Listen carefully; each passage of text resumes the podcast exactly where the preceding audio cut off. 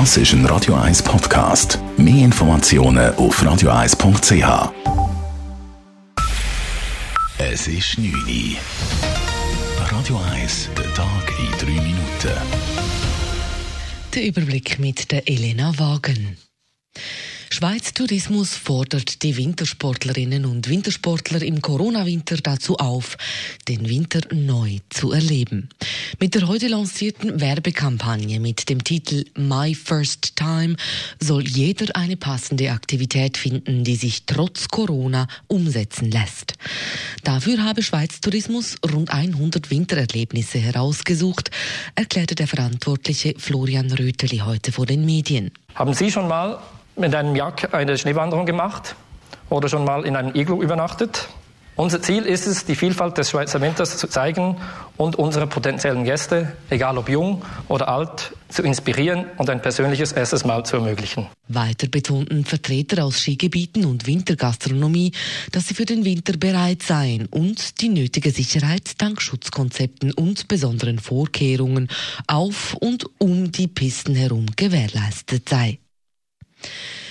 Nach dem Bund und Kantonsärzten ruft nun auch die Zürcher Gesundheitsdirektorin Nathalie Rickli die Bevölkerung dazu auf, sich vermehrt testen zu lassen. Wie Rickli gegenüber Radio 1 erklärt, gäbe es keinen Grund, sich vor einem Test zu scheuen.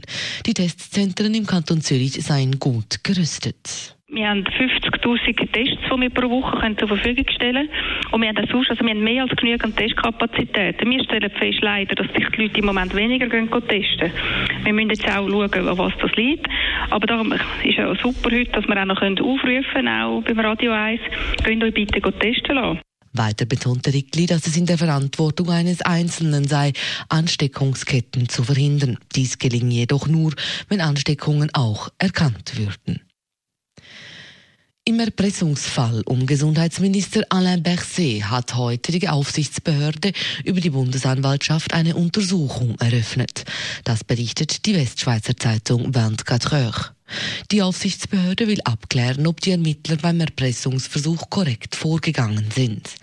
Am Wochenende machte die Weltwoche publik, dass Bundesrat Berse vor rund einem Jahr Opfer eines Erpressungsversuchs einer Frau geworden ist.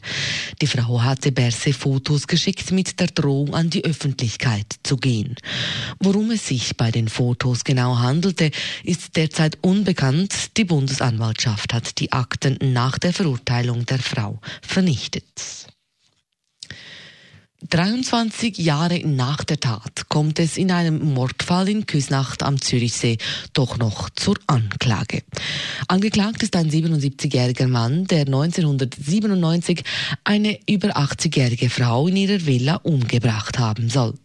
Eigentlich war der Fall nach erfolglosen Ermittlungen vor zehn Jahren zu den Akten gelegt worden. Vor vier Jahren stellte die Polizei nach einem Raubüberfall in Thun aber eine DNA-Spur sicher, die mit jener Spur von 1997 übereinstimmte. Der Mann konnte schließlich in Spanien verhaftet und an die Schweiz ausgeliefert werden. Laut der Staatsanwaltschaft war der Angeklagte im Sommer 1997 in der Villa der 86-Jährigen an der Zürcher Goldküste eingedrungen, um Geld und Wertgegenstände zu stehlen. Radio 1 Wetter. Es gibt eine klare Nacht. Morgen Morgen starten wir allerdings mit Nebel im Tag. Und der ist ziemlich zäh und löst sich wahrscheinlich nur teilweise auf.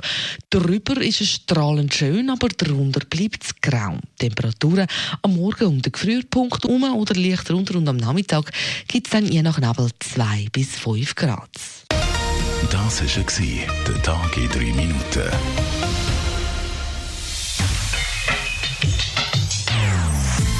Non-Stop Music auf Radio 1. Die besten Songs von allen Zeiten. Non-Stop.